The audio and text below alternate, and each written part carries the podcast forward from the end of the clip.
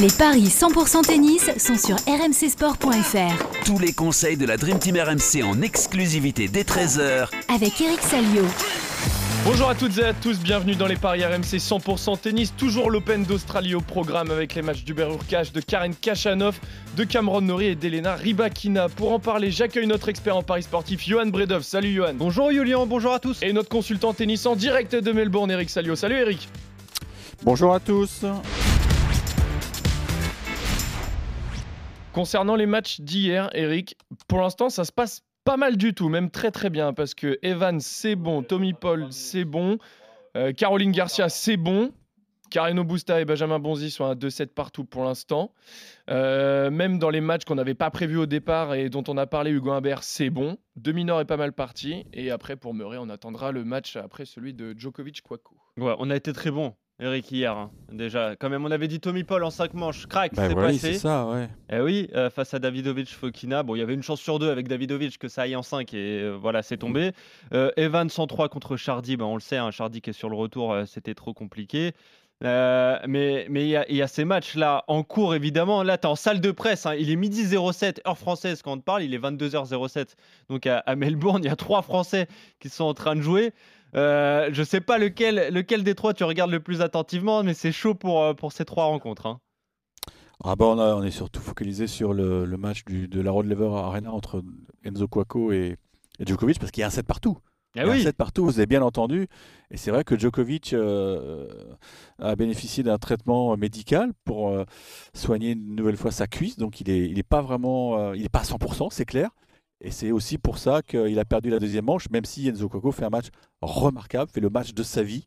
Maintenant, euh, Djokovic euh, vient de s'envoler au début du troisième puisqu'il mène 3 à 0. À quelques centaines de mètres de là, Manarino domineur, il y a un set partout, ça c'est bien. Et puis. Bonzi, euh, vous l'avez dit, il est au cinquième set. Il y a 3-2 pour le, le Gardois dans la cinquième manche, mais pas de break. Ouais, là aussi, hein, tu voyais un match serré, tu voyais Bonzi inquiéter Carino Busta, tu as, eu tout, euh, tout bon.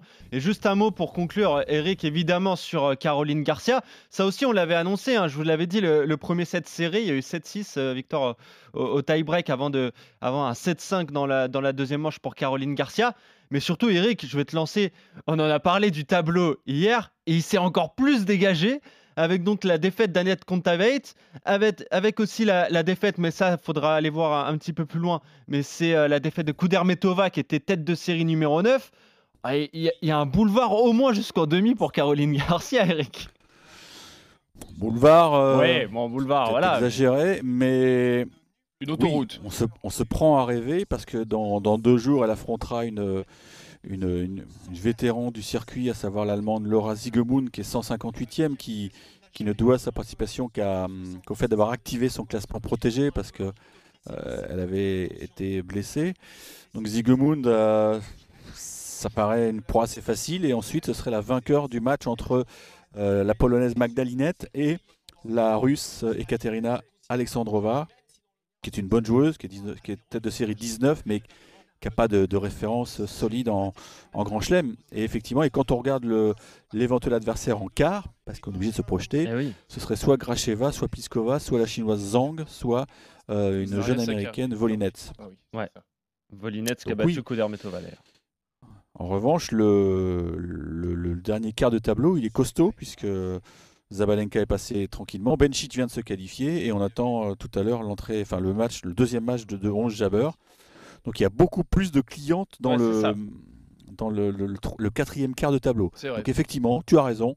Caroline Garcia est en demi-finale de l'Open d'Australie. Et on, verra, on verra ce que, on verra parler ce trop que vite. 11 Jabber euh, fera parce que hier, je te rappelle Eric que hier 11 Jabber, tu as mis quand même un, un- un petit doute quand même sur sa, sur oui, sa oui, qualification. je pense qu'il faut jouer Vendrosova. Ouais. Donc euh, voilà, on verra tout à l'heure si 11 Jabber passe ou passe pas. Eric nous dit que pour l'instant, ça ne passe pas et on regardera bien, bien évidemment et attentivement les Français qui sont toujours en train de jouer. On commence avec le duel entre Hubert Urkach et, Denis Chapovalov, le 11e mondial face au 22e. Urkach qui a éliminé Lorenzo Sonego hier en 5-7, après presque 4 heures de jeu, alors que le Canadien n'a fait vraiment qu'une bouchée du japonais. Taro Daniel 3-7-0, même s'il y a eu deux tie-breaks. Sur les confrontations directes, le Polonais est devant avec trois victoires contre une. À chaque fois, c'était sur du dur. Et il est logiquement donc favori pour ce troisième tour, mais pas favori de, beaucoup quand même, Johan. Ouais, c'est assez équilibré entre ces deux joueurs. 1,88 la victoire du Polonais, c'est 1,94 celle de Denis Chapovalov. C'est le troisième tour auquel on, s'attendait. hein, les deux joueurs qui ont respecté leur, rang. Euh, Urkac qui est 11e mondial, Chapovalov 22e. Tu le disais, hein, il a laissé beaucoup de gomme quand même contre euh, Lore- Lorenzo Sonego en jouant euh, 3 heures et 50 minutes. Euh, à l'United Cup, il a perdu contre Berrettini et Fritz. C'est pas le meilleur début d'année du, du, du Polonais, mais voilà, il y a, de- il y a aussi ce, ce Denis Chapovalov, tu le disais, très serein contre Taro Daniel. Il a battu euh, Lajovic. Il est quart de finaliste sortant. hein. Il a fait quart de finale euh, l'an passé, évidemment. Eric, tu t'en rappelles, éliminé par Rafael Nadal. Il avait inquiété euh, l'Espagnol euh, avec un match en, en 5-7 qui était absolument grandiose. Euh, et ben moi, je me dis qu'il y a peut-être un, un tout petit coup à tenter. hein. Les codes sont équilibrés, mais avec la victoire de Denis Chapovalov qui arrive beaucoup plus frais et qui joue toujours très bien euh, en Australie. Donc c'est 1,94 la, la cote du Canadien. Eric, qu'est-ce que tu en penses? Ouais, j'ai un petit faible pour le Canadien parce que euh, ici les conditions de jeu sont quand même assez rapides, hein, c'est ce que tout le monde dit. Alors évidemment, ce sera encore mieux avec du soleil, mais bon, euh, ici le temps est très changeant, donc on peut pas euh, trop spéculer sur, euh, sur le, hum, la météo de demain. Mais Chapovalov, euh, il a vraiment retrouvé des couleurs, quoi. C'est clair. Il, il a eu une période très compliquée, mais là, euh, on sent que ça va beaucoup mieux. Urkac, c'est un garçon qui, qui touche très vite ses limites, je trouve, Ouais. dès qu'on avance dans les tableaux. Donc, euh, ouais, j'ai envie de jouer Chapovalov. ouais. Mais ça va pas être un 3-7-0, je pense pas. Mais Tu voilà, penses que ça, 4 quand ou même- ça 5-7, risque quand même d'être ouais, une rencontre assez serrée en 4 ou quand même, 5-7 Ouais. Bah déjà la victoire de Chapovalov 1,94 et si tu rajoutes euh, qui prend au moins un 7, euh, c'est 2,60. Voilà, la victoire de Chapovalov en 4 ou 5 manches, c'est 2,60. Ouais, ça peut être un, un coup intéressant, mais déjà la, euh, la cote sèche hein, à 1,94, elle, elle se Elle est, elle est déjà pas très, elle est déjà euh, très très belle et la cote du coup à 2,60 avec Urkash qui prend au moins un 7. Vous êtes d'accord messieurs tous les deux sur la victoire de Chapovalov. On enchaîne avec Karen Kachanov qui se retrouve face à, à Frances Tiafo. Tiafo qui reste sur une, une belle série quand même sur dur, 7 victoires d'affilée depuis le début de l'année 2023 et qui s'est qualifié tranquillement pour ce troisième tour en battant euh, et Sang. De son côté, le russe lui aussi s'est qualifié en toute logique quand même face à, Zapata Miralles et Kubler au tour précédent. C'est extrêmement serré au niveau des cotes ici aussi, Johan. Ouais, 1,92 la victoire de Kachanov, 1,90 celle de Tiafo. Là aussi, deux joueurs qui ont, qui ont tenu leur, leur rang, le 20e mondial contre le 17e. Tu parlais, tu parlais du parcours, évidemment, qui est très bon pour ces euh, deux joueurs, mais Tiafo, il est même invaincu hein, depuis le début de, de l'année, avec Voilà. donc 5 victoires à, à l'United Cup en, en battant Matchak, en battant Oteux, ça c'est normal, en battant Dan Evans. Zouk, un Polonais, et euh, Lorenzo euh, Musetti qui, a- bah, qui avait abandonné euh, lors de cette euh, euh, rencontre. Et voilà, il s'en est sorti euh, face à Altmaier en lâchant quand même euh, une manche et puis tranquillement face à, Chang. C'est euh, le, jeune espoir chinois qui a seulement euh, 17 ans. Voilà, 6, 4, 6, 4, 6, 1 pour l'Américain. Là, c'est très serré au niveau des cotes. Mais avec la forme du moment, Eric, j'ai l'impression que en plus l'Américain a passé un cap. Je me dis que cette cote à 1,90 de Tiafo, elle est très belle. hein. Ouais, je suis d'accord, je suis d'accord. bah, Tiafo, il a, il a changé de dimension après son US Open. Euh, et puis c'est vrai qu'ici, il a fait sensation aussi avec sa tenue, quoi, parce que elle fait mal aux yeux. hein. Oh là là. Ah, le, le dessinateur, il s'est amusé là. hein. C'est, c'est carnaval. hein. Mais bon, en plus, il est sans manche, donc euh, il aime bien montrer les muscles. euh, il sent que ça plaît au public. De toute façon, il aime bien quand on parle de lui, euh, Bah, Tiafo, il sûr. n'y a pas de souci. Kachanov, ça reste un garçon évidemment dangereux, bien installé dans, dans le top 20, mais à qui il manque toujours un, énorme truc. Et c'est pas un hasard, c'est pas un hasard. Et plus il avance dans l'âge, plus ça, ça vous torture l'esprit, quoi.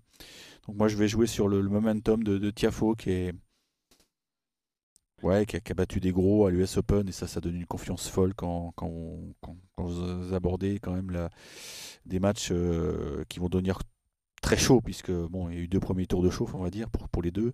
Mais là, voilà, on rentre dans le vif du sujet. Je pense qu'il il, il va, il va mieux savoir gérer ça que, que le russe. Donc je joue Tiafo. Très Ah. bien, vous êtes d'accord Ouais. tous les deux, messieurs. Je voulais juste revenir parce que Eric parlait de la tenue de Francis Tiafo. C'est vrai que je l'ai sous les yeux là.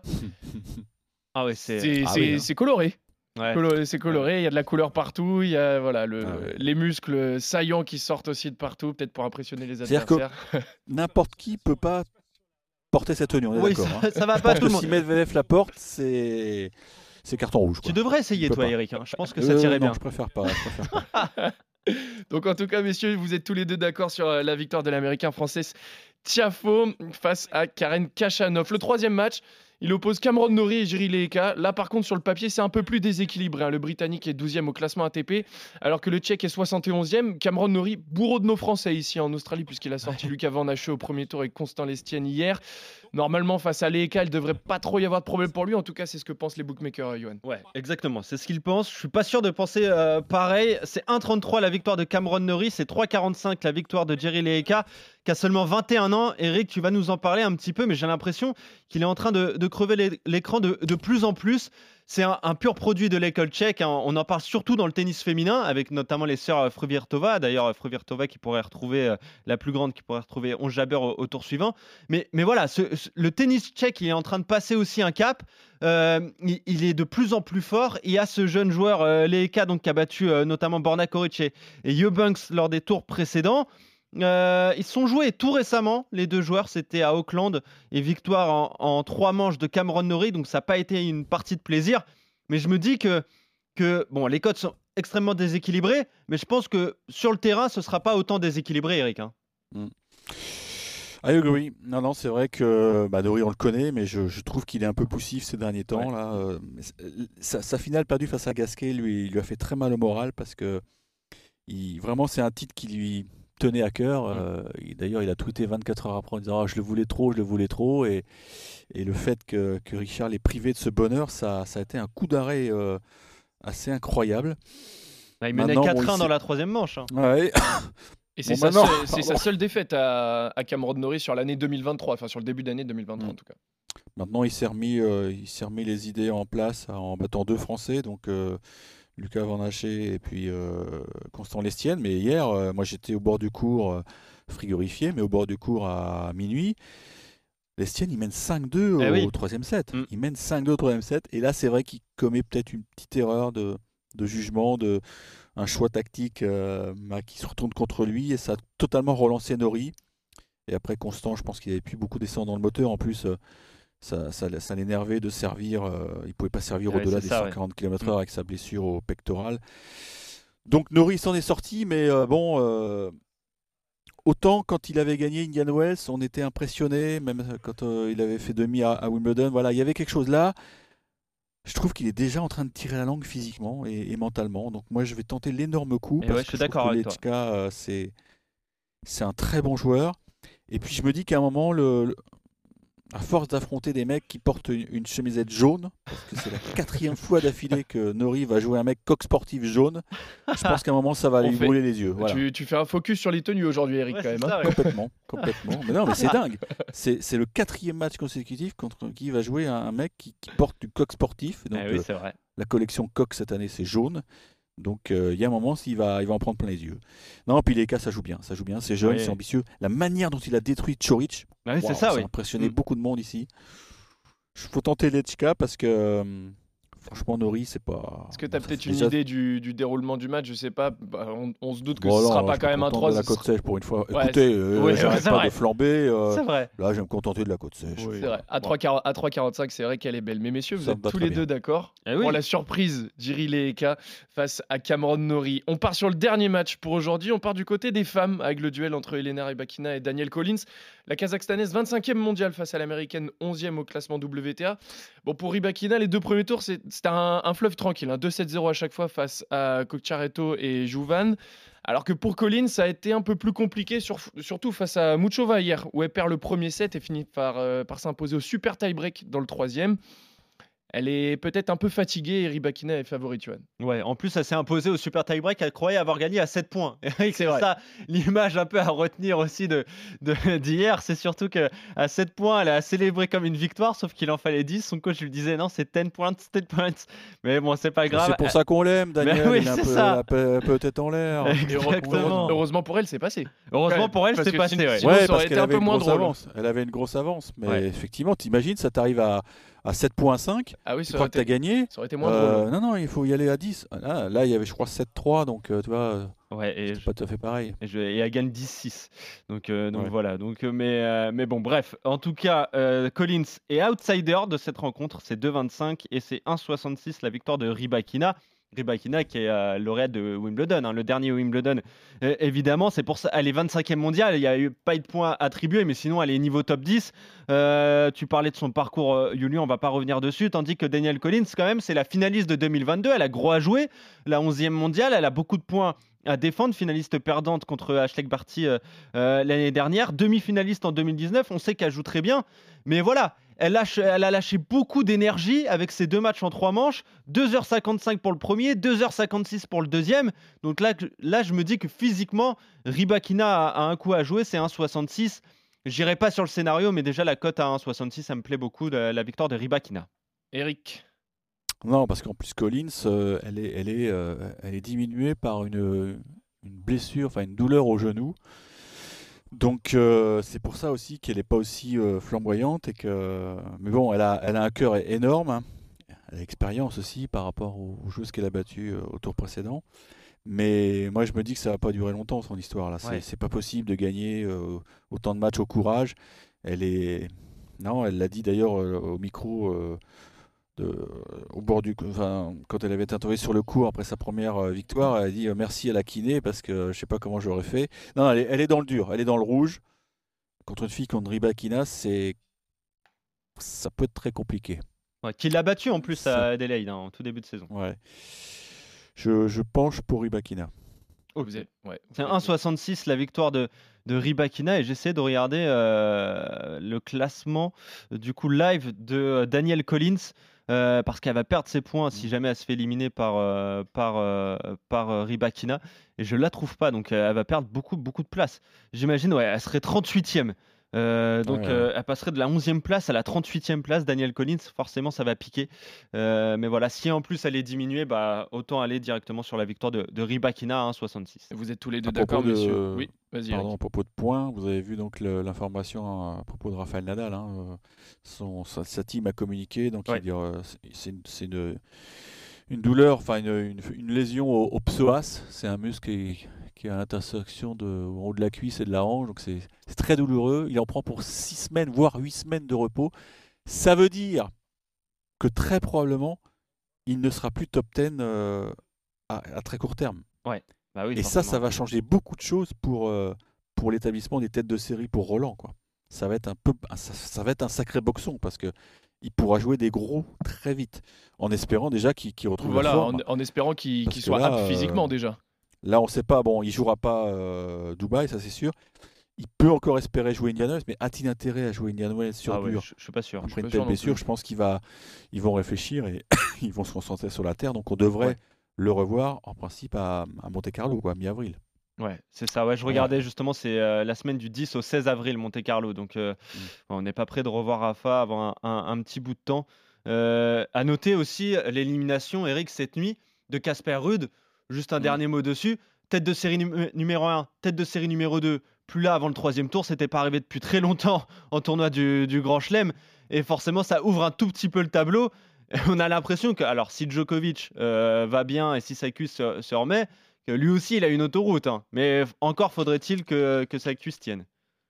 Ce qui est sûr en tout cas, c'est que on aura peut-être un demi-finaliste du, du bas de tableau étonifiant. Puisque les, les seules têtes qui vont rester, c'est Batista, Agut, qui s'en est sorti aujourd'hui, Ouais. et, et peut-être Andy Murray.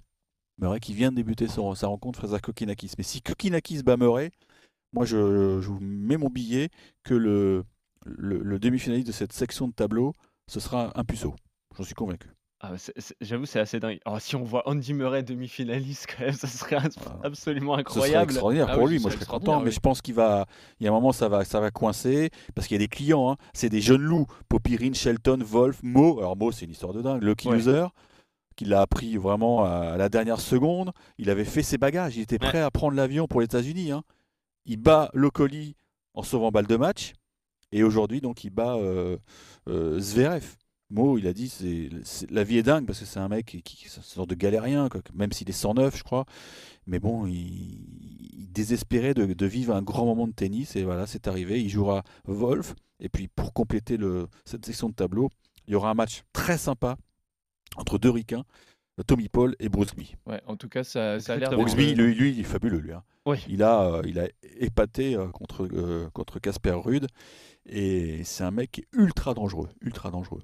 En tout cas, on passe à un, un super euh, Open d'Australie. Encore toi, Eric, encore s'ennuie plus. parce, pas, que, ouais. parce que On c'est- s'ennuie pas t'es sur place. Ouais. et on espère que Benjamin Bonzi va. Il est à 3 points de la victoire, Benjamin. 3 points de la Ah. victoire face à Carlo Busta sur le petit cours 6. Le, le 8, pardon. Et Manarino mène. euh, non, il avait le break dans le troisième, il l'a plus. Donc un 7 partout, Manarino de Benjamin, Bon- Benjamin partout Bonzi, ce serait bien pour les Français. Par contre, ce serait un peu moins bien pour tes paris d'hier parce que je le rappelle que tu voyais peut-être le petit avantage pour euh, Karen Busta. En tout cas, messieurs, pour aujourd'hui, vous êtes tous les deux d'accord sur Ribakina, Chapovalov et Tiafo et vous voulez tenter la grosse cote. Jirilé et K face à Cameron Nori. Merci à tous de nous avoir suivis. Merci Eric, merci Johan. On se retrouve dès demain sur RMC pour d'autres paris 100% Open d'Australie. Salut à tous. Salut à tous